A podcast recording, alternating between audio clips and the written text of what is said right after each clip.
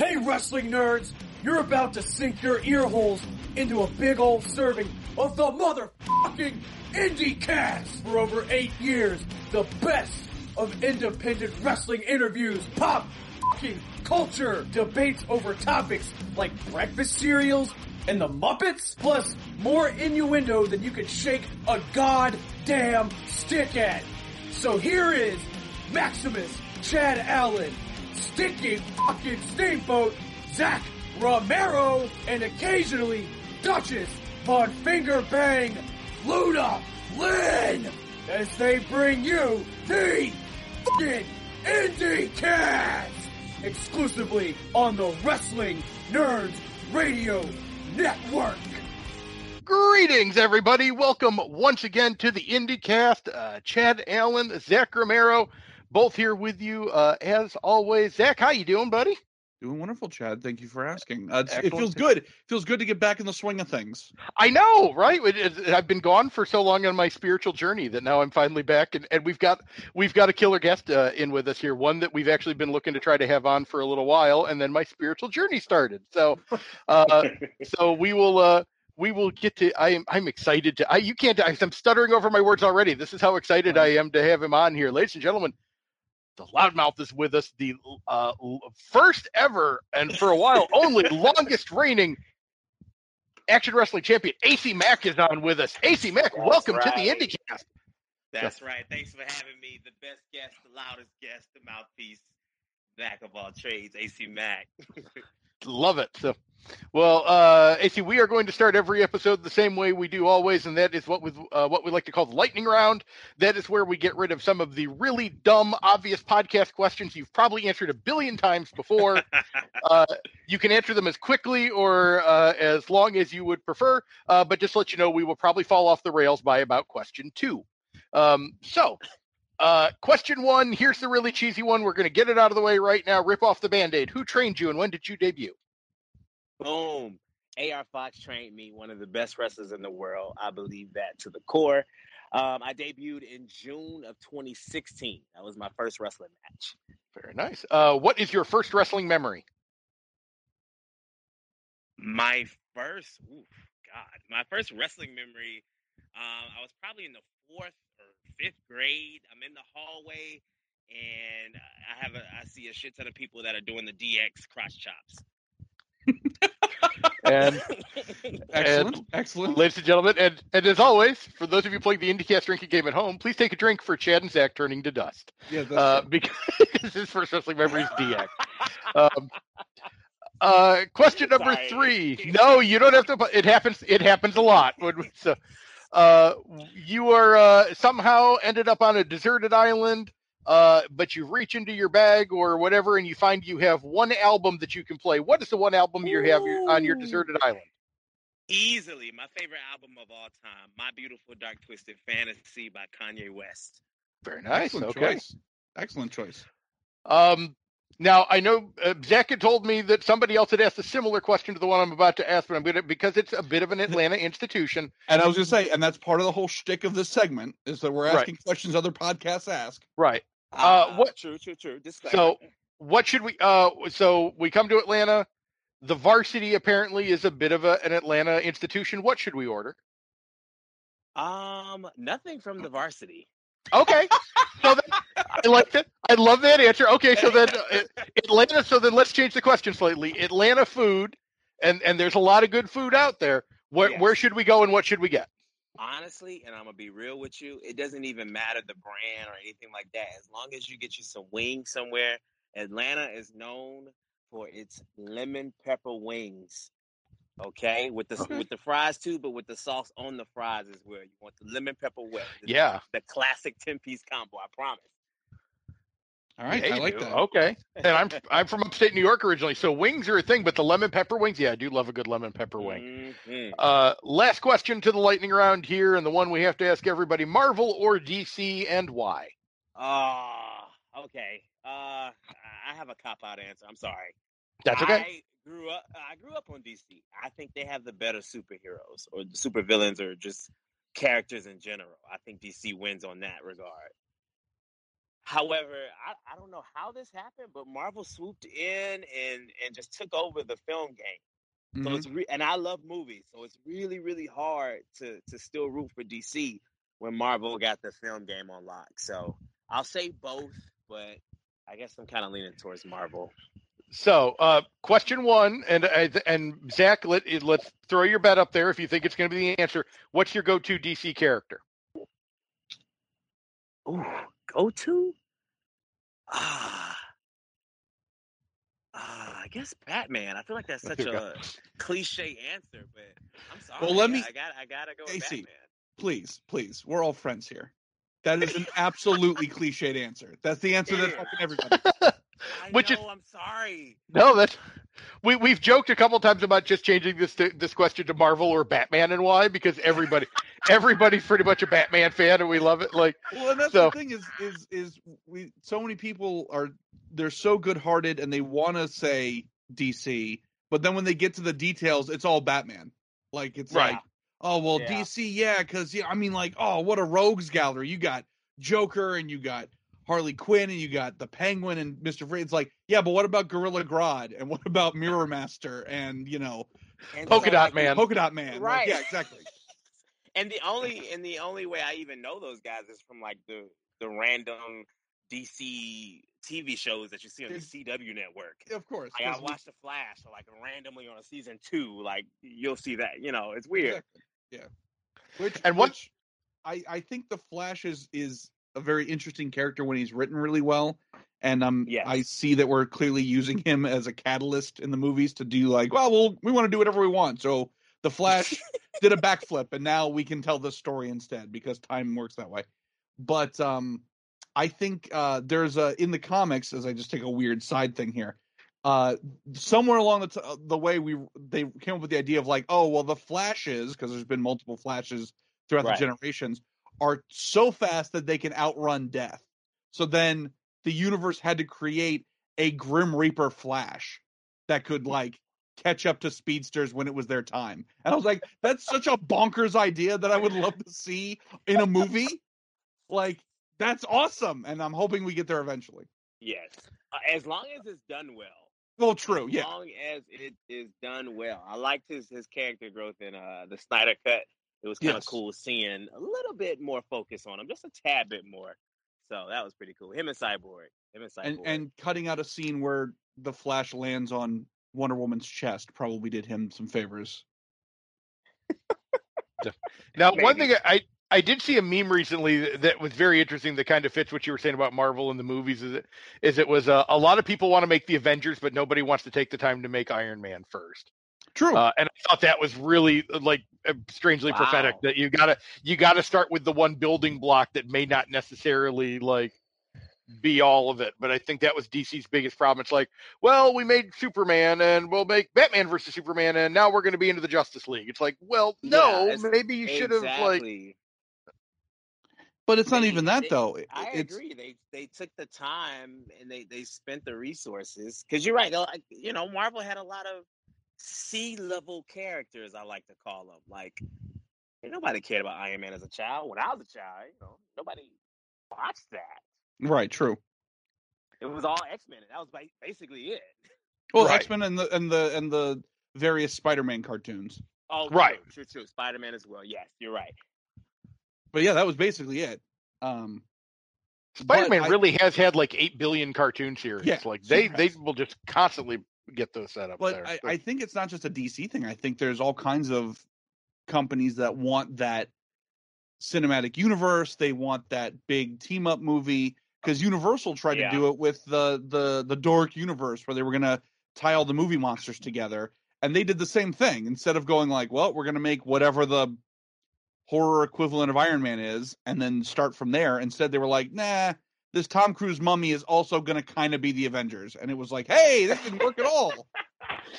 Interestingly enough, that meme that I talked about about building Iron Man actually used a picture of Tom Cruise's mummy Yeah, as the picture behind it. So Well, I had to sit through that stupid thing for a different podcast, and the movie literally slams on the brakes like two thirds of the way through the movie to just become Men in Black for 15 minutes, where it's like, by the way, there's a whole secret organization, and blah blah, and, and you're like, hey, aren't we supposed to be ca- catching a mummy right now? What the fuck are we even talking about? What the fuck are we even talking about? So yeah, naughty so goody. Now, actually, Zach, I'm going to stick real quick on the on the movie Oh, scene okay. here for a little bit since we're on the movie run here. Uh, Yeah. AC, you recently put up that The Matrix is your favorite movie. Why? Hmm. Yes. So, oh my gosh, that's such a loaded question. Why? Uh, so I I wrote a paper in college, and I I think Neo is Jesus, Mhm. and I think the entire movie of the Matrix is like it's like the Bible, and you know he he's coming back. It's his second coming, and obviously he's able to manipulate the entire Matrix to his doing, and he's the savior you know, there were so many comparisons, but I just thought it was really cool. I've always loved martial arts too. I've always been a fan of, of fighting and, and this and that, whether it be video games or movies or whatever the case may be. But um, they incorporated that, and then just the the idea of like, damn, is this world real? You know, like in the future, because it, it seems like that's where we're going anyway with AI. You know, is this inevitable? Is this are we real? Are they real? Like it, it was just a it was just a great concept of a movie. Um, and I kind of cheat when I say the Matrix because like I can't choose between the first and the second one. Wow. so I just okay. say the I yeah, I just say the trilogy as a whole. It's like my favorite movie, the whole trilogy. Now, did you did you like the third? Did you like how it ended with the third one? And are you excited about the the new one? I wouldn't say I like how the third one ended. Uh, I think you know it. I would have. I would have done it differently. Yes, and I am extremely nervous about uh, the remake, just simply because normally re- remakes just don't work or they're just not needed. You know, and I'm just really nervous because it's really near and dear to my heart. It's my favorite movie of all time, and I just. If it's not going to be better than the original, then why? wh- What are we doing? Why are we here? You That's know? a great question. Right. That's a great question going into any project. Right. Now they and they have a lot of the original cast being a part of it, which makes me feel better. But last I heard, and correct me if I'm wrong, Laurence Fishburne is not Morpheus this time around. So I'm like, what? Right. What? What? As a Well- as a black man and in the black community, like that, Morpheus was a huge, huge deal in the movie because he, you know, Neo is the one. He's the most important one. But who taught him? You know, Very true. that's important. I'm nervous. So- So I've got I've, I've got two questions about the Matrix. Number one, where does the Animatrix fit into this? Ooh, I don't, I don't know. I, somewhere in the video game, probably. I don't know. That's I'm not the right. Well, I'm just saying because that was I remember when that came out, which was like a bunch of Mhm. shorts by different creators that all sort of like other ideas that you know now that we've Yeah. established the Matrix, what other stories could we tell? I'm just So I will curious. be I- honest. I will admit, I did not watch that. I, Oh, I you got don't- to, I don't know. I It's- will. it's not bad. It's not bad. I, I didn't watch. Um, and then number two, seeing as Yes. we're gonna we're gonna loosely say the trilogy is the favorite here, even though we've got some mixed feelings about part three. Um, Well, but let's be honest. Everybody had mixed feelings about part three. Right, So right. but my question is, pop culturally, the Matrix has been utilized and referenced by so many different people, and now there's like Mhm. a whole new language built in pop culture relating to the Matrix, like people being red pilled and things like that. Yes. So, does that weigh in at all with your feelings about the movie? Like, obviously, it's not the movie's fault that, like, hey, people are weird and they're gonna take things and now this is real life or whatever. That's not the movie's Yeah. fault. But like, does that weigh in at all for you? Of like, hey, this movie can't just like exist in a bubble. Um, it weighs in. I, I well, I think I get what you're saying. I for me, it's a good thing. I I love the fact that it, you know, the movie is that big of a deal and it's so influential that so many other people are referencing it. I like that. I like when people mention. It's a it's a cultural milestone. I'll give you that. Yeah. yeah, yeah. Like so that to me that makes me like the movie even more. To be honest, I like that it's able to reach so many people and and be referenced. You know, the bullet time that was a big deal. It was a huge True. deal, and and you can still see it today. So, uh, for me, it's a good thing.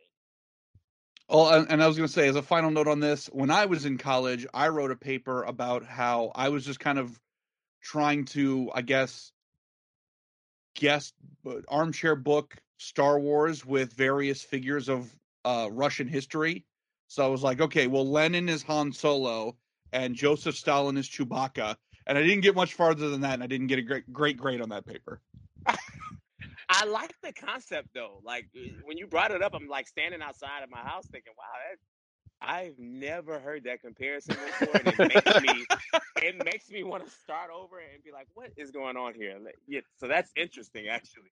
I, I just feel like there was a certain element of like I don't know, you know, I just picture Joseph Stalin with the weird like bandolier, and it's just like he's with the chessboard, and they're like, just let Stalin win, and he just like puts his arms behind his head, and he's like, "Mwahaha." And Man, and then and then you know war crimes or whatever. I don't know how history works. Gosh. Um, By the way, let, I'm gonna have to let put me you in the queue. I'm trying to finish Game of Thrones. You can't give me something new just yet. Okay, you cannot give me something new just yet. Oh, Oh man, I'm so sad you haven't. fin- Now we need to have you back on so we can talk about this last season of Game of Thrones when you finish, because I'm in, I'll be interested to see what you the think about that. Season. Oh, okay. Listen, Well, what do you think so far then? I, I I'm mad it took me this long to become a fan. Uh, when I think the first season was in 2011, I think I was graduating high school, and like my one of my best friends kept trying to get me into it, and it was just what nobody really tells new newcomers to Game of Thrones is that the first few seasons are very slow. It's a very political show, and Mhm. nobody really warns you about that. So me coming in, I was like, it was so hard for me to get through it. I was like, okay, I get it. He pushed the guy out the window. It's incest going on. She's a bitch. Like I get it, but like, can something happen? You know? And like now, I'm in the final season. I ju- matter of fact, earlier today, I just finished the Long Night episode, and Oh. holy fuck, holy fuck, the amount of emotion that I felt in one hour and a half, that was insane. That was insane. So it's a great, great show. Anybody listening, it's a great, great show. If you've never watched it before, just be patient. I promise, be patient. It all pays off.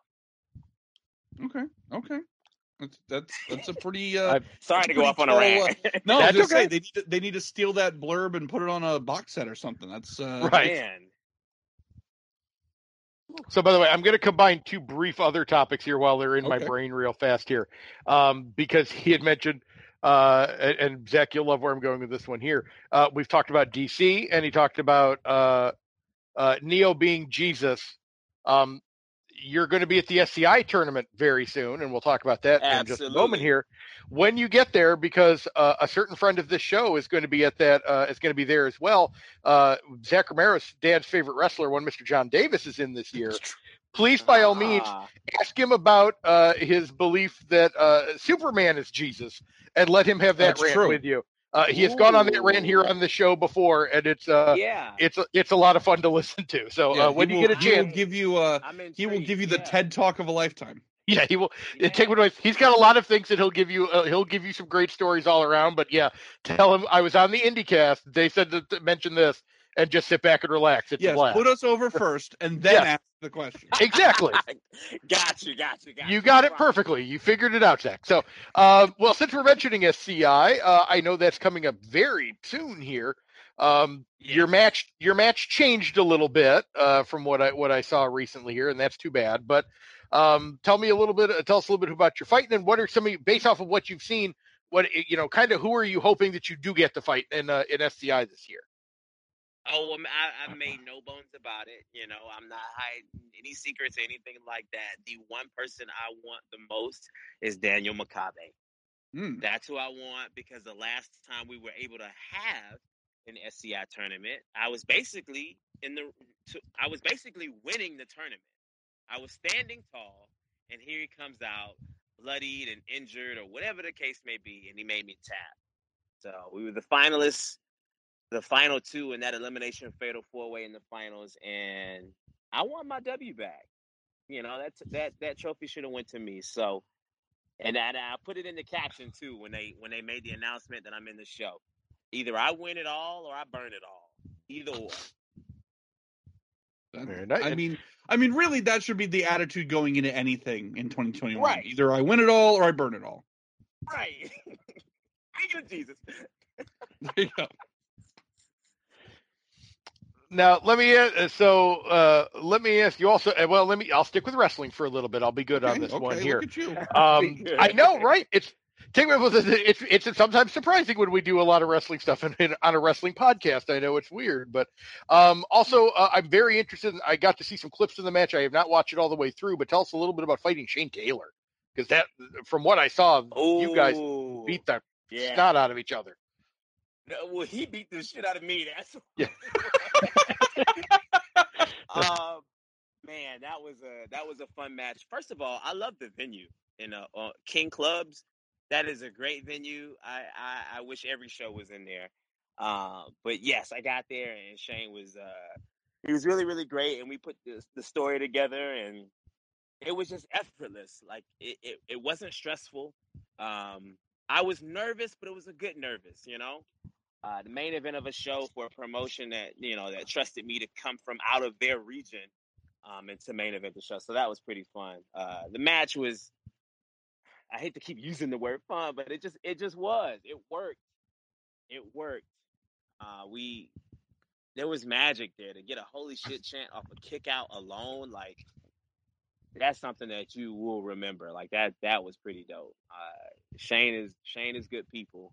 Uh, and he put me over after the match and, and said some good things when, you know, we're all going through the pandemic. We're all having second thoughts or doubts about a lot of things. So for him to reassure that and, and, and put those words of positivity out there about me, I do appreciate that. It was a, all the stars were aligned that night. I, I had a lot of fun. Well, let's continue this this this gravy train of how great uh, AC Mack is. Um, so Yes, let's do that. action champ for for almost 800 days in the Yes.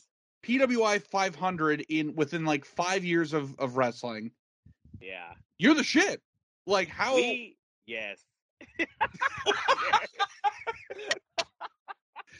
Just yes. He's like, "You're Um, absolutely right." Continue. you- I, ne- more never been more astute than in this moment. Um, but yeah, no, holy shit, that's that's incredible, and like you've really come to this performance art and come in like a bat out of hell, and and and and I'm glad that I'm glad for you that people are able to recognize this so early, and it's not one of those cases where it's like, you know, you're having to um squander in obscurity for a hundred years, and then it's like, oh, hey, wait a minute, no, he's really great. And it's like, yeah, no, I've been great the whole goddamn time. Um, yeah, it, it's interesting because I feel like that notion has kind of changed. Like when when I came in in 2016, the people that were on top or the people that you heard about had been doing it for 15, 20 years, Right. right? And now I think it's a different cohort. Like even the guys I came in with, some of them are on TV, some of them are signed, others are in PWIs as well. So it's like th- that whole level, like it's a, it's a different playing field. It's not gonna take 15 years now to have people notice. mhm. Um, I, I guess it's because of the internet and social media and just being able to get content and footage out so easily now. I think that helps. But yeah, overall, I think the days of waiting 15 years for your flowers, I think that's over with. Thank God. Well, that's actually super interesting because one thing that we've kind of tried to discuss with several guests and and and something that we mm-hmm. kind of talk about off mic is we definitely know you know Florida there's 10 bajillion wrestlers down here. So we've know some wrestlers who get right out of school and you know they're wrestling for maybe a year, maybe 2 years and are crazy discouraged because they're not getting their flowers yet. Like they're eating Yeah. a lot of shit. And if you ask older wrestlers, they're still in that mindset of, well, yeah, of course you're going to eat shit. You're going to eat shit for a long, long time until like, you know, the stars align and, you know, you're 12 years in and then suddenly you can be somebody. Um, but like obviously the proof is here. The proof in the pudding is in the eating, and that's you. So eh, I I think you are right. I think that it doesn't have to be that anymore. But I do think we're kind of in a it's it feels like an awkward sort of growing pain because I don't think that necessarily every single wrestler who's fresh out of wrestling school is going to immediately jump to like a main event spot and if they're not there's something wrong with them i think there's Mm-hmm. still an element of yeah no you're gonna have to eat some shit for a while you're probably not gonna win a lot of matches right out of the gate like that's just not right. how it, and, and that's just from like a like a wrestling company storytelling standpoint it's like well if there's Right. 10 guys that are in this company and you're brand spanking new and there isn't a plan for like you're going to go on a winning streak then like why would you come in and just immediately beat this guy on your debut that's been here and he's been here 3 years or whatever there's Right. reasons for like hey new guy you're going to have to eat some shit but I do agree with you that I don't think the concept of yeah you're going to have to wait a decade before you get anywhere Yeah. I don't think that's true anymore so it's a weird in between kind of gray area but what, but I want to know your thoughts And right, right. So I agree with you, but what's so interesting now is because of social media, because of the internet, because of IWTV, you can come out of out of the school two, three years. You can go out and eat shit, but you can still get over and get noticed while you're eating shit. now Now, Here's- now whether the oh, go ahead. Here's the thing you have just stumbled Uh-huh. upon a holy shit i want to talk about this as a ted talk moment but finish your thought and we're coming back to that Uh, well, I mean, that, I mean, that's, I guess that's basically it. But just like once you realize that it's not about wins and losses, and, and it's Mhm. not about like, oh, you know, this is gonna make me look this way and that way. Like you, you, you can still get over no matter what. I, you know, you can go out there and be squashed by their top guy, but if you sell well, you will get noticed. You, you can your footage can go on Twitter. Twitter is really all you need. Hell, we mentioned Leon Ruff earlier before we started recording. He got a whole ass job from just selling and Mhm. eating shit. So like I, I think times have changed and I, I think it's up to the student or the wrestler to recognize that. Just because you're eating shit doesn't mean it's a bad thing. It's an opportunity. A hundred percent a thousand i could not agree with you more so one thing that we push really hard is Yeah. the, the what we call the gimmick guide but basically like the concept of having character having Mhm. having a real sort of focus on yourself as a total package and to your point Mhm. exactly we absolutely believe that it doesn't matter whether you're winning or losing as long as you have a character and you're clearly telling a story to this crowd that doesn't mean you can't still make money you can't still sell merch like but if you just come out and you're just like hey i'm wrestler guy i just graduated school i probably won't hurt anybody in the ring fingers crossed my name is on my tights and vince mcmahon is going to call me soon i'm guessing probably i think that's how it's supposed to work. That i feel is the biggest mistake coming into things that not having Yes.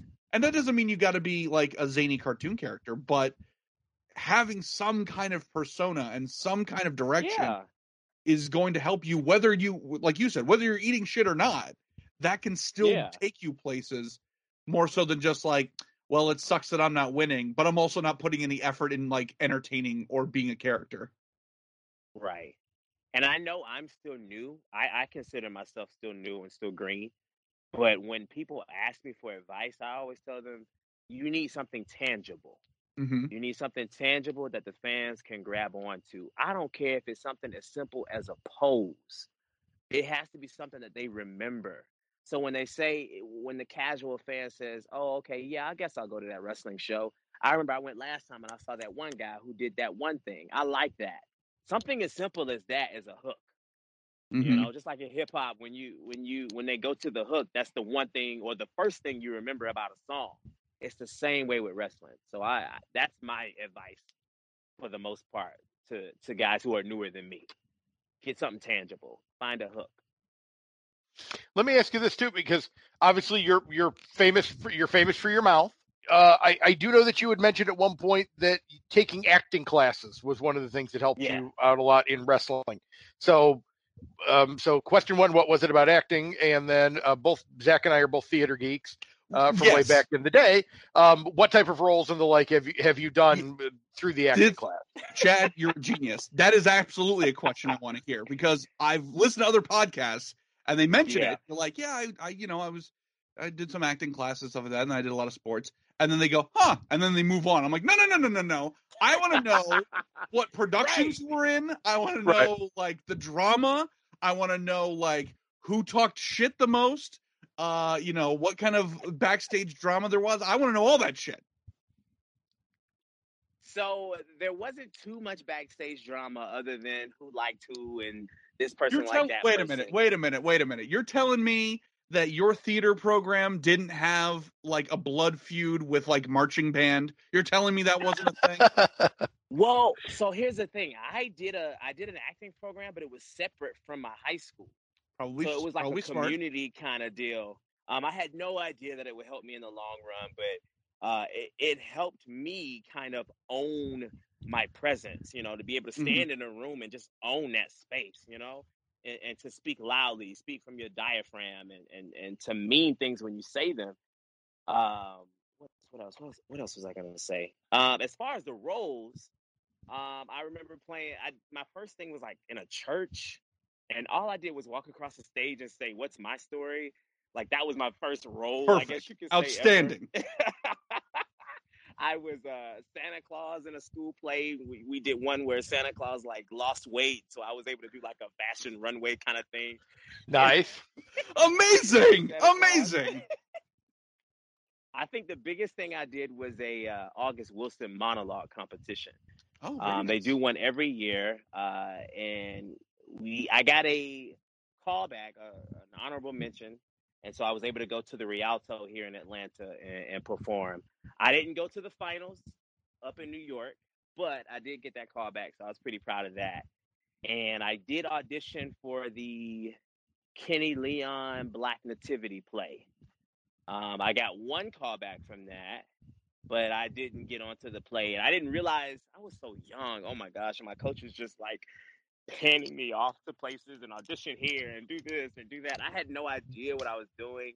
I didn't realize how big of a deal these things were.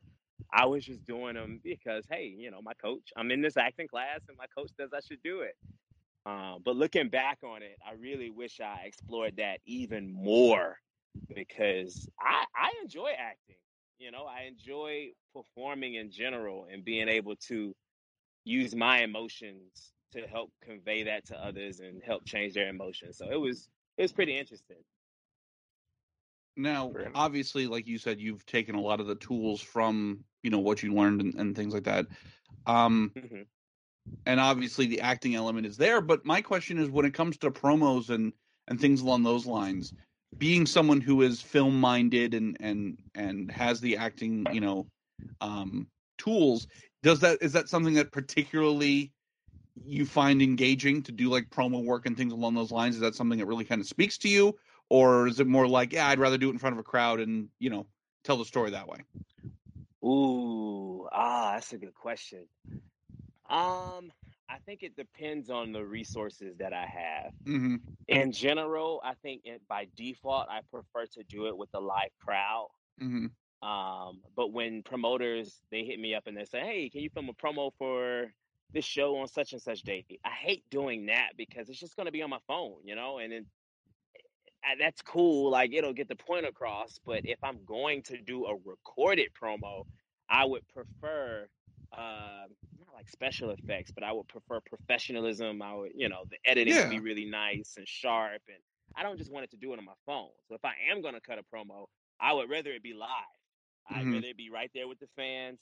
I'd rather it be, you know, right before I do my intro and, you know, because w- when are you more alive than that? When are you True. more in character than that? So that, yeah, I guess that would, that's my answer. That's what I would prefer. Yeah.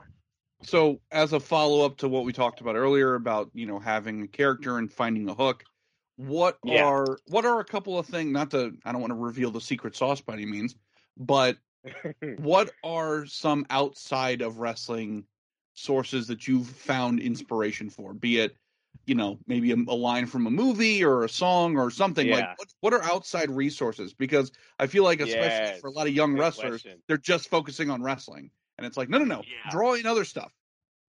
Yes. So first of all, I think it's scary how much we are on the same same wavelength.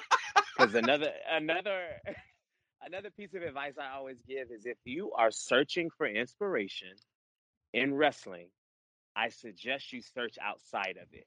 Because if you search within wrestling for inspiration, chances are it's been done already. That's a great point. And that's not a it's not a bad thing, but if you are trying to set yourself apart, if you are trying to be great, the greats are always great because they don't have anybody to be compared to. They're in their own lane or they created their own lane. For me, uh, my inspiration was my favorite artist of all time, Kanye West. Excellent. Kanye West is loud, he's brash, he's arrogant, he's annoying, he's ignorant, and he's a genius. All of those in one. Uh, I love how imperfect and brave he is. Um, so before I even started wrestling, I knew I wanted to bring his bravado, I wanted to bring his tone to wrestling. And that's why I come out to his music. It helps me get into character. Um, you know, it's a insecure person who is obsessed with being in the spotlight. And the minute you take the spotlight off of him, oh, okay, now I'm pissed. hmm Now I'm pissed. So, um, you know, I, I love his music. Like I said, he's my favorite artist, and he was somebody that I really, really looked looked to outside of wrestling to inspire the AC Mack character. Excellent. I love that tune because I, I I'm picturing that um the video of him in concert and he's wearing that like glitter mask and I forget what and you'll know what song he is. Oh, Where he comes- Jesus mask, yes. Yeah, and he just and he just plays the one note on a keyboard that starts that starts the song up and the place goes absolutely fucking ballistic and it's just amazing to to watch that much control over an audience right there um and i'm not even a huge kanye fan but that it like it draws you in on that one and i can definitely see where you're where you're getting that from so Well, and and not to play, you know, ringside psychologist, but now this also explains your preference for promo work. That if you're if you're inspired by Kanye, then Mhm. you want the production value and you're making art. That's what you're looking to make, not like, Yeah. well, here's my phone and I'm recording in my car and I'll be there on Sunday. You better buy a ticket. Yeah. I can totally see where you're coming from now of like if that's what you picture as like if you if you want to cut the promo of the goddamn glitter mask and the one note and you just have your phone in your car then I could see why that could be frustrating. yeah. Damn, I never even made that connection. That's funny. Yeah, That's well, funny. ringside psychologist is my new character. arc. Promoters that. That's me. so well let, let's talk about that. Yes. speak, speaking of you on screen here let's um Yes. i'm gonna i'm gonna hard cut a little bit here No, that Uh, was but good. you- Uh, but you're that in a- Thank you. You're in a. It is almost Olympics time. I'm going to stick the landing. Um, you're in a. You're uh, working on a documentary right now called "Out in the Ring." Tell us a little bit about that Yes. documentary you're going to be part of. Um, so that is actually I'm really excited for it too. It's it's gonna it's a documentary about the history of LGBT wrestlers, um, professional wrestlers here in the states. Um, and I I learned so much about our history. It, it was almost embarrassing to a point because you know he was mentioning all these names and all these stories, and I had never never heard of them, and I felt so bad about it. But because of that. I was able to learn so much, and we filmed a few interviews, and it was up in I was up in Rhode Island for a show, and whew, we got so drunk, and we didn't know that we were going to be. and they were like, "Yeah, well, let's just do this real quick," and I was like, "Wait, what?" so I'm really interested to see how it comes out. Um, we've been working on it for years, uh, crowdfunding, and and just pretty much doing everything we can to help support. So. Uh, it's going to be coming out soon. We don't have a date yet, but it it's to be great. I'm I'm really excited about the energy in it put into Who- it. Who are some of the people you hadn't heard about that you learned about uh, during the during the filming process? Uh, well, the C- Cassandro, just and we did the Cassandro Mhm. Cup too. So Yeah. like just hearing about her, I was just like, wait, this has been right under my nose, you know, the whole time, and I just Mhm. didn't know. I felt so bad about it. And then when I got to meet her in person at Effy's brunch, it was just, it was like, wow, like, and now all of a sudden we're doing the tournament for everything just kind of moves so fast, and it was just really cool to see. It was really cool to be a part of, and you know, it's so ironic that it's called Pride, or I guess poetic that it's called Pride, because you know, the more I learn and the more I do, the more I'm proud of it. So it's Definitely. exciting. And uh, um, I, I'm interested on your thoughts, especially lately, uh, on the representation of, uh, and I and I like where it's going. The the representation of LGBTQ wrestlers currently Yeah. as opposed to when you started and also and it, it, it annoys me that this is actually a thing but the uh, representation more and more nowadays of, of black athletes I, and i don't know why in wrestling it was such a weird thing about it but it's becoming more both are becoming so much more of like a mainstream and i hate that term to use but it's the one that's like in my brain right Yeah. now but what what But are your what- thoughts on You're right though. right so it's it's honestly it's it is so surreal. I know I'm young and I you know I haven't seen much, but like in my childhood, if you saw gay, you, you saw one trope, Mhm. one type of trope. If you saw black, you saw one type of trope, and that was just what it is, or what it was, and. uh, You know, uh, to, to the point where a lot of people didn't even make a fuss about it. It was just kind of like, oh, okay, well, that's that's what it is. Um, and even when I came in in 2016, uh, within major promotions, you didn't see black athletes, and if you did, they were more on the either the the the, the joke, you know, they were the dancer or the hoodlum, or and that's just what it was. And and as far as gay wrestlers, I mean, you you can forget it. I I came out in college. I started to train when I was 23. And then I came out. Um, I won't mention anybody's name, but I came out, and then they were like, "Oh no, no, no, no, no!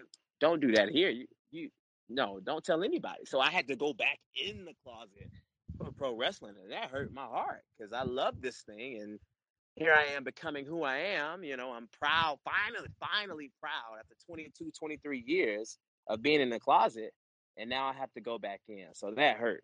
And in just a short span of time, now five years later we have whole shows you know catered to lgbt talent catered to african american talent and if i'm not mistaken you know correct me if i'm wrong we can look at the numbers but i think effy's brunch might be the biggest you know cash getter or big tic- biggest ticket sales as far as gcw goes Well, I was Oh, gonna say we you you came down hope from that's right. Mania.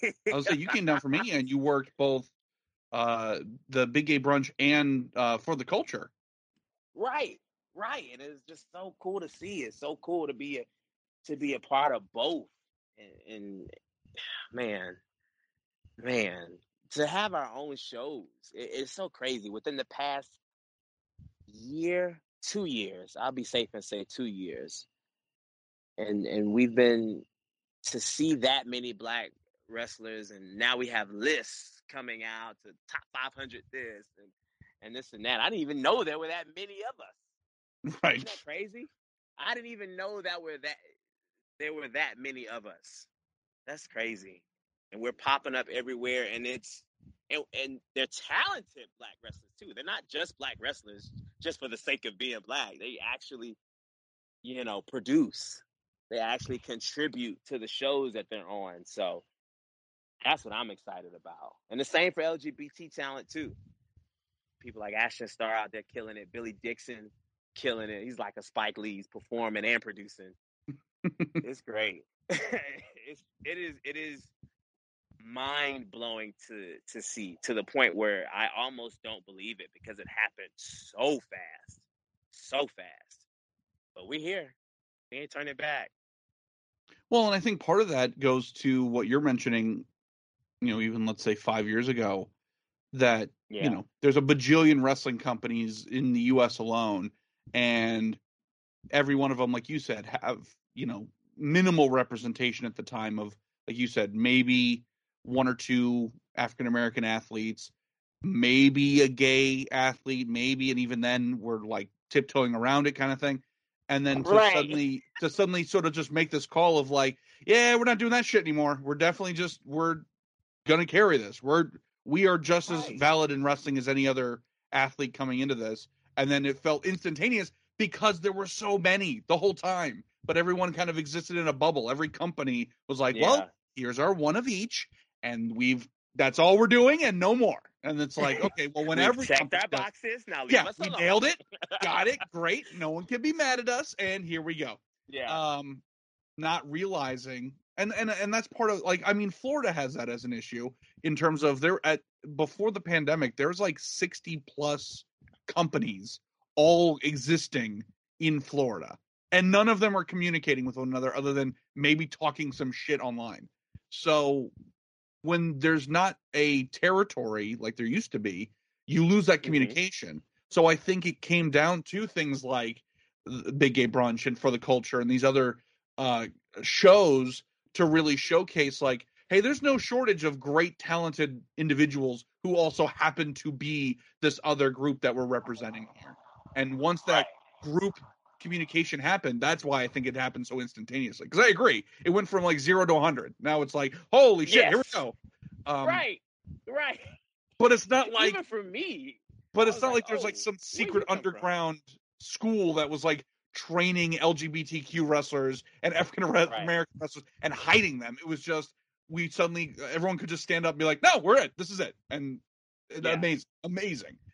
Um, and actually, this past week, Perot had actually uh, uh, put some messages out on social media that he was also appreciative of, like, "Hey, we've made a ton of strides in in a very short amount of time in terms Yeah. of a representation in in wrestling." But his point was, we're not there yet on the TV side. That there's not like the representation still as much amazing amazing progress that's been made Yeah. that the job isn't done yet. And I thought that Yeah. was really interesting to see that because you kind of get caught up in the celebration part of it of like, hey, Right. Big Gay Brunch, they just announced like a Chicago show, like holy shit. yes. Um, but to know that it's like, okay, yes, but we're not done yet. There's Right. still there's still more to do, and all things are not equal quite yet. And so that's it's a nice reminder. I don't look at that as like a negative or a pessimistic way to look at it. I look at that as like a yeah, you know what? This we're, we're it's not like you know one swipe and we're all clean and it's all ready to go. It's like no, no, there's still more work to be done. But holy shit, the progress that's been made, Yeah. it's amazing. I think that's where the beauty and the struggle comes into play because now, you know, you, it's kind of like respecting the grind. Like we're still Yeah, at true. it, and, and and we love the fact that we're able to change the world in the process. So it's kind of a poetic, beautiful kind of thing that we're not there yet. I don't. I don't think we. Ooh, we're recording, so I, I hope this doesn't I get me know. in trouble. But I don't think we want to be there yet. And I know that sounds super, super weird, but like, it, it's something magical in in in being able to to change the world and and to see it in the process. To be able to look over your shoulder and be like, "Wow, this happened so fast," but we still got this to go True. and to just enjoy that, to enjoy being a part of the journey of making it happen.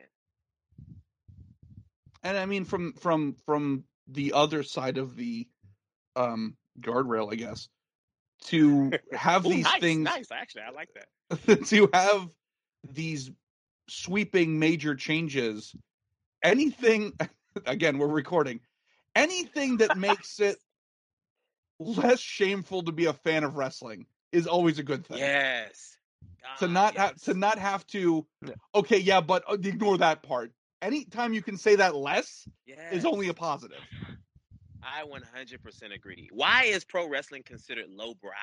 Right. Why is it at the bottom of society? We we got to change that. And I, no matter whether it's about LGBT, black talent, or the storylines that are used, whatever the case may be. Overall, I agree with you 100%. I don't like that pro wrestling is not as cool as Marvel in society. That bothers me. That's like that should be the goal. Yes. I think that's what we should all be working towards. yes. Oh, No, I and I def- I definitely want, the world with this podcast. and I definitely, I definitely want something, you know, because I'm, you know, and, and Zach, you know, I'm dealing with like two interracial girls here at home. That you know, my kids, uh, I want stuff to be able to, you know, to show them and be and get them to be excited about it and be interested in you know the wrestling thing daddy's interested Right. in and and you know that that they can relate to. absolutely and the more they can see you know my kids love you know right now because on tv wise is like people like sasha banks and the like are people that you know look more like them they don't have blue hair obviously but you get the idea uh, you know it's Not still yet. You, no, you hold the line, Chad. You hold the goddamn line. actually cheyenne cheyenne just got a bunch of like um like color things for her hair in Damn for it. her birthday so it's it's probably coming faster than i wanted to um but she turned 11 so we'll, we'll get there but yeah no uh, like i said i i love the fact of what you know uh, what's been what's been coming up especially on the independent scene has been giving me a lot of things to to definitely be proud to look at but and and and point my point my girls to and thank god my 11 year old loves to come to indie shows with me um so you know hopefully that'll Cool. that'll keep up so Well, and and and, and let's, you know, I guess we can kind of put a pin in this seg in this segment now. But like, let's call it what it is. Right. The excuse of well, it was a different time is bullshit, and it's over. we can't Right, use that anymore. We can't say it was a different time. Fucking 2019. Like that ain't gonna Right. work. Like Right. that's, right. That's shit you say when you see something from the 30s, and you're like, oh my god. Like Right. that's that's the time when that's appropriate. Not now. That shit's over. So now it's we move Yeah. forward. this isn't archie bunker well you see Well, back in the yeah that doesn't work and the society was a, duh, duh, duh. no. We're not Right. doing that anymore. Right. Nope. You Do better. The end. do better wrestling the end uh, so I'm gonna tweet that. I, that's gonna make my wrestling. wrestling the end. That's That's- the end. that's gonna make my day if you tweet that are you kidding me Now, So, now uh, Chad, Chad, yes, we've sir. got we've got a couple other questions here on the docket, and I am so interested to see how you're going to stick this landing on the uh the the tonal shift here. Ah, ooh, I'm. Uh, are are you looking at the the the second one from the bottom there, or do you want me to go to the? Okay. Yes. Um, how do I sh- how do I shift that? So Just pull Um, that band-aid off. no, I'm gonna find a way to segue this. God damn it. Uh, so, uh, so uh, well, we you know we we. I don't know how to stick the landing. Um, I'm giving up on it. I'm going to fall on this one. Uh, we're going to just completely rip the band-aid off. Uh, who's your go-to uh, Mortal Kombat? Nervous. Who's your go-to Mortal Kombat character? Yeah, who's your main? Oh, who is my main? I mean, Sub Zero. And I, another cliche answer, but like it's it's it's the it's for real. That's my honest to God answer. I like Sub Zero. Is Mortal Kombat your favorite fighting game, or do you do you like one of the others that are out there? Um, so I like Dead or Alive. Have y'all heard of that? Of course. Okay, so it's I like the the controls are a lot more fluid. Mm, You can do mhm. counters and stuff like that. Like they they they're actual combos instead of choppy. Like oh, if you press the button the same time, it's the it. Or if you press the button multiple times, you get the same animation. I don't like that. So like the Street Fighters, I don't really play that. Uh, I, I fuck with Tekken. I like Mortal Kombat. But if I had to pick one, it's Dead or Alive at the top. Interesting. Interesting. Actually, look, and Zach, I think I think I found a new segment. Is we're gonna have to start playing for other people now. It's And it's Who's not your- because of the titties either. Come on, the I physics wanted to point it out engine, the physics engine. Yes, the physics engine as a whole, yes, but I'm not there for the titties. I just want to make that note. That needs to be the blurb on like the Game of the Year edition. I'm not here for the titties. The fighting's really good. Uh, so okay, so Sub Zero is your main on that. Who's your main on Tekken? Oh, good question. Uh, Hwoarang. oh, gr- oh, great answer. Oh, Great answer. Those kicks, brother. Those Yeah. kicks. Great answer. I'm here for Okay. And let me and let me ask about one that uh, uh, and yes, I'm old and I'm I'm way behind in life. I understand that, uh, but a, a game I've just been finally starting to get really introduced to recently here, thanks to my daughter's birthday here. Who's your main on uh, Smash Brothers? I thought you were gonna say like Pac-Man or Contra. or Yes, something, and I was yes, exactly. shit a brick. Contra. Uh oh. So I have a confession to make. Oh, here we go. but you gotta promise not to you gotta promise not to attack me. No, No. no, no. We're not gonna. No, we're not promising that. Fuck I'm you. promising shit. No, yeah, no, we're not going to attack. And it, let's put it this way: if if what you're about to admit is you've never played it before, that's okay because legitimately up until two days ago, neither had I. So you're Well, I, I I think I got something worse than that. That- here we go. Oh! this is what I've been waiting for. Oh, Come on now. let me get comfy. I I am not at all a fan of Nintendo.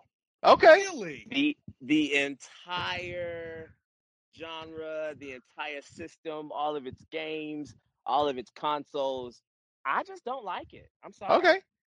So now you've got no problem with us. Now, former guest Big Game Leroy may have some may have some Listen, questions for you. You've heard it here. We've just set up the feud of the goddamn Oh, century. Leroy. Um, um, How do we get pull up that? in my How do we get that? PlayStation hat. I'll come out, and, I'll come out with my vest and my PlayStation hat, and I'll do the whole intro. There you go. Game Leroy. I was I am well. not I was just about to. I was just about to say, like, so what were you playing instead? Because again, you're different age than than Chad and I. So Ah. again, Chad was playing Pong. I was playing, you know, Nintendo and Sega You know, Genesis. I'd be pissed. I would be pissed at that if you weren't right. I uh, nailed. I nailed it. Um, so- I did. I did have the old Activision like 5600. That was my Oh. first gaming console when I was a Grandpa. kid. Jesus, go to bed. All right. I'm gonna drink my prune juice right after this episode's done. Don't worry. So what were you playing? What, what what were the games that you were playing? Or I guess game Um, systems. So I guess. the consoles that I, yeah, yeah, yeah. So I kind of ping ponged back and forth between Xbox and PlayStation, hmm and Okay. then I, I had a 360, and I had the I, the Red Rings of Death or whatever it's called. Oh called. my God! yeah. And Yeah. that kind of that turned me off from Xbox completely. So since then, I've just been Team PlayStation. Interesting. Interesting. Okay. I'm not mad at that. I'm not mad at that. Yeah. Oh, also another fighting game that we missed was Soul Calibur. I played a lot of those old games. Um, Oh, I That was my favorite guy on that one. Oh, good. Just Yeah. Yeah. Yeah. that. Good choice on that too. No, but was yeah, gonna- Zach, uh, we're gonna make "Who's Your Main" a uh, a new segment that- on the yes, show. By the way, absolutely. Also, uh, the it. the hidden uh, third host of the show, Luna, loves Soul Calibur. That was always a big game of hers. But she likes the more modern one was would be. down. She likes uh, Injustice is is is a more modern one that she digs, which is just fucking Mortal Kombat with DC characters. Um, right, right, right, right. You know who will kick you- Actually, you know who will kick your ass in Injustice? Though my 11 year old. She will rip you. She will rip you to shreds in that. It's really scary how good she is at that game. Go tell Uh, her to go tell her to finish dyeing her hair, and then I'm gonna drop a goddamn fatality Right. on her. Nice. Uncle Zach's coming over to fight you in Injustice. And Uh, he Sean, get ready. unplugs he unplugs the two player Please it. controller, and he's a cheating bitch. please film it and tag me. There you go. That's Done. One watch- and watch done. This, watch this podcast host daughter cry because this other man is an abuser. There you go. Enjoy. I'm So, here for it. uh, Zach, I, I hate to do this, but I, I think we might be needing to move into the uh, Trevin Adams Memorial question. What is your thoughts, Agreed. sir? Agreed. Agreed. Excellent, sir. So, So uh, go, go ahead. ahead. No, no, you dude. I, I'm Oh. touching my nose. You can't see it, but I'm touching my nose, so you have Okay, to well, ask the question. That's okay. It's my question normally anyway, so I'm Oh, okay okay. with that. So, uh, yeah, let me definitely ask the uh, Trevin Adams Memorial question, even though one Mr. Adams is obviously not dead. Trevin, if you're listening, hi there. Uh, so, uh, AC Mack, the, the question goes thusly. Uh, it is late at night. You're uh, doing the drives. You've just uh, had a wonderful match, uh, and you probably won, of course, as should be expected. Uh, But as you're Okay. As you're driving, you, you've got a little you've got a little rumbly in your tumbly, uh, and you uh, you come over a hill and you see a shining beacon of food goodness in front of you. Is that shining beacon a Sheets or is it a Wawa? Oh, ah, oh. I don't really have a preference between the two. I'm sorry. I'm a QT guy. I'm from Georgia. uh, So- uh, uh, so that's okay. Wawa, I know. I've been to. I think I've been to more Wawas than Sheets. So Okay. my answer is Wawa. Okay. So then let me since you're not familiar with both, I will go to the I will go to the backup version of the question. Uh, would it either be uh, IHOP or Waffle House? Oh, damn it. I love both. Oh. oh. Um I gotta go Waffle House. I gotta go Waffle House. And what is your to, what is your to, to go Waffle House order? What is the one you always get when you get in there? That's so funny.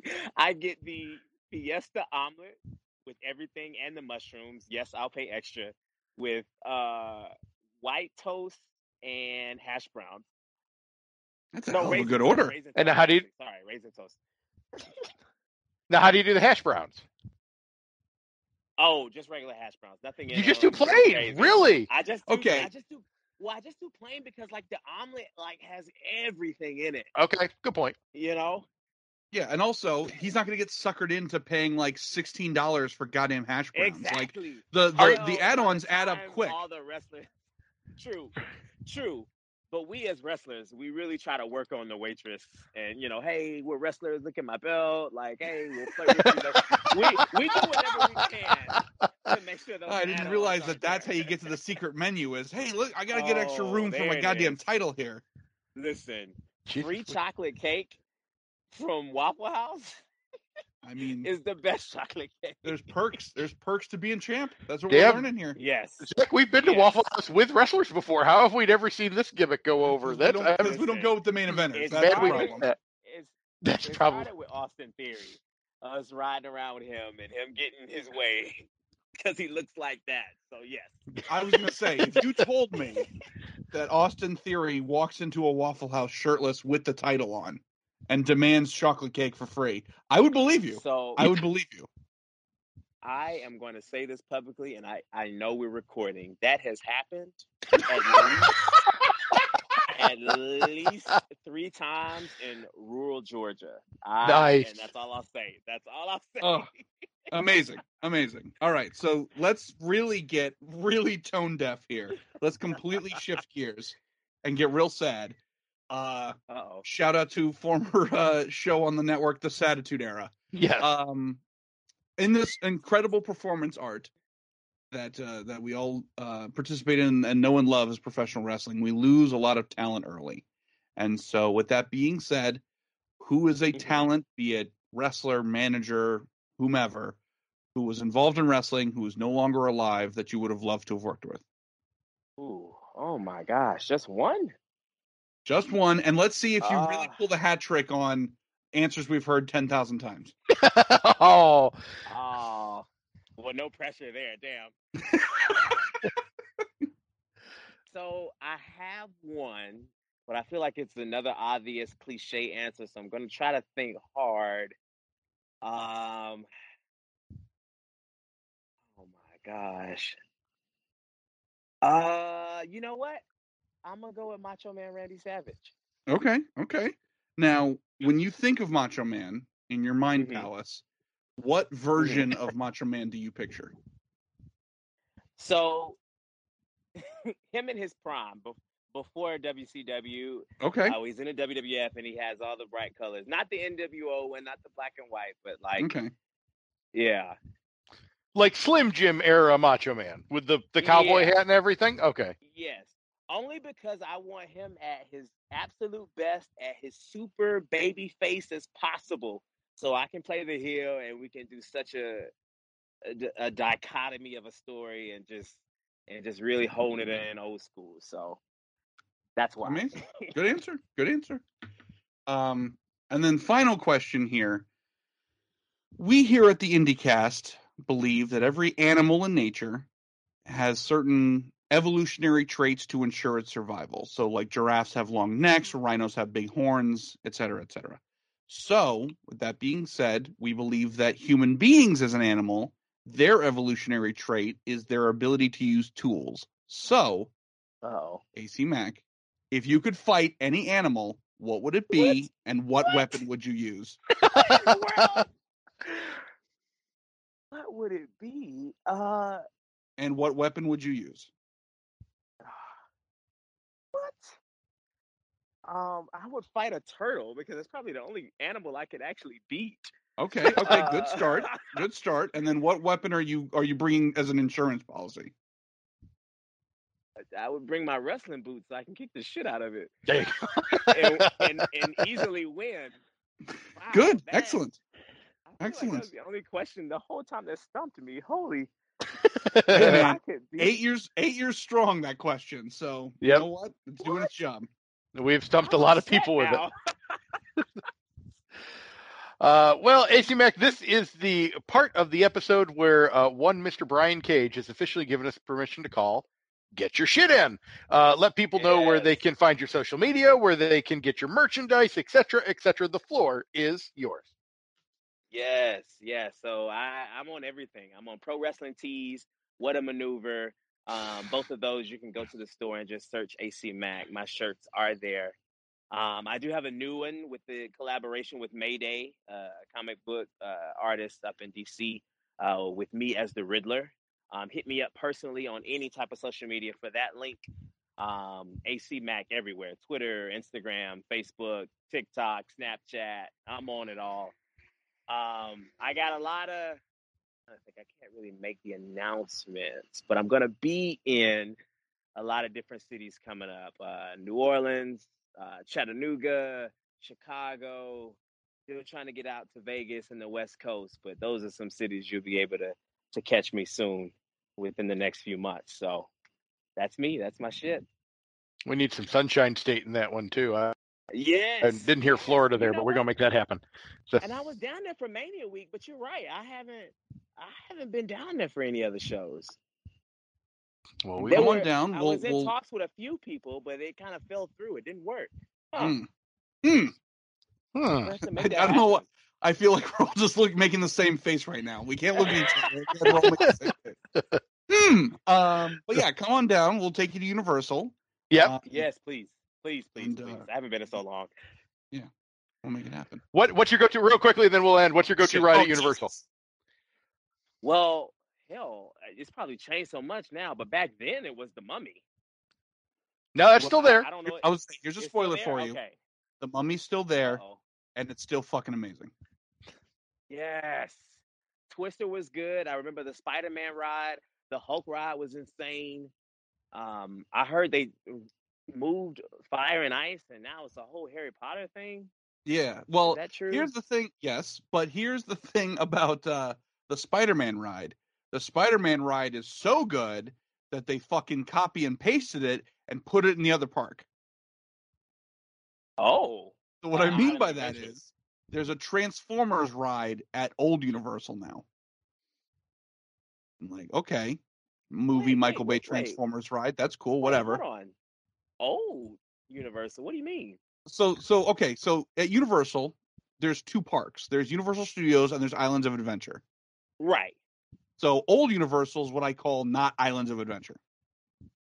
Because that was around that park's been around since like '93. So that's the one that's got the Mummy and Harry, and it's got Uh, other shit. Okay, okay. That's the one I'm familiar with. Okay. Okay. So the Spider-Man ride was in Islands of Adventure, which is the other park that's like right next door to it.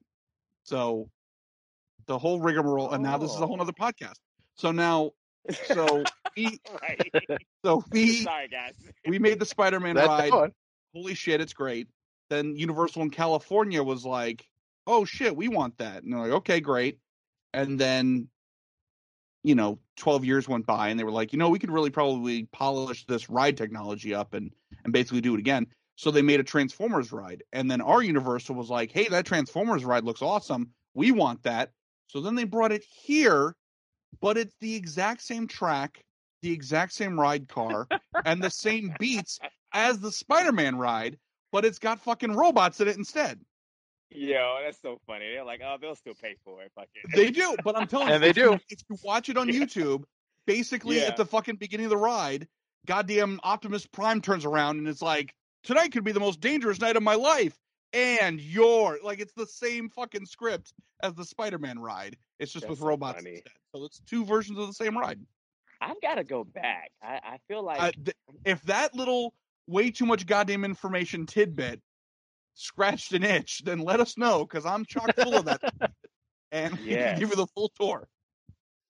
I'll I'll send you links gotta to make that previous happen. to previous episodes of us of us talking about theme parks. Yeah. I'll Um, tell you about how on the Mummy ride, if you look up during the ride, you can see the track from the original King Kong ride that used to be there. Because when they decided to gut it, they went to pull the track out, and the ceiling of the building started to cave in. So they were like, "Fuck it, we're just leaving that track up, and we'll just build around it." Oh like, wow, I didn't even know that. Yeah, there's all kinds of shit. There's a there's a statue of King Kong in the treasure room of the Mummy ride as an homage. Like again, unbelievable amounts of bullshit that I know, and we will tell you it all when you come down to. There you go. That, that is intriguing. Yeah, I've got more questions. I'll hold off for now. There we go. Interesting. Oh well, uh, an amazing episode. It's Yeah, uh, it was. Chad. It's been fantastic to have us back in this little uh, formula again. That you're back from your spirit quest, and uh, AC, you've been an incredible guest. And so, for everybody listening, Thank uh, definitely subscribe to our social medias as well. Definitely keep your eyes on on on AC Mack, just the goddamn future, right here, right here on our show. And uh, Until next time, everybody. Yeah. Uh, I am, as always, Chad Allen. I am Zach Romero. Uh, until next time, everybody. We always say Deuces. deuces. Well, hope I don't poop today. Hercules Mulligan! A jump scare is the Canadian destroyer of horror films. Pardon me. Might I suck my own dick for a second? I'm ready to greet the day, you fucker. Every single one of you guys has made a horrible decision. It's that dirty ass Meryl Streep. We are, we're touching wieners, touching wieners professionally. Ric Flair said fuck a six pack and he never lost an ounce of pussy. What I am is a big, queer, stone cold Steve Austin. Birds don't give a fuck about your life.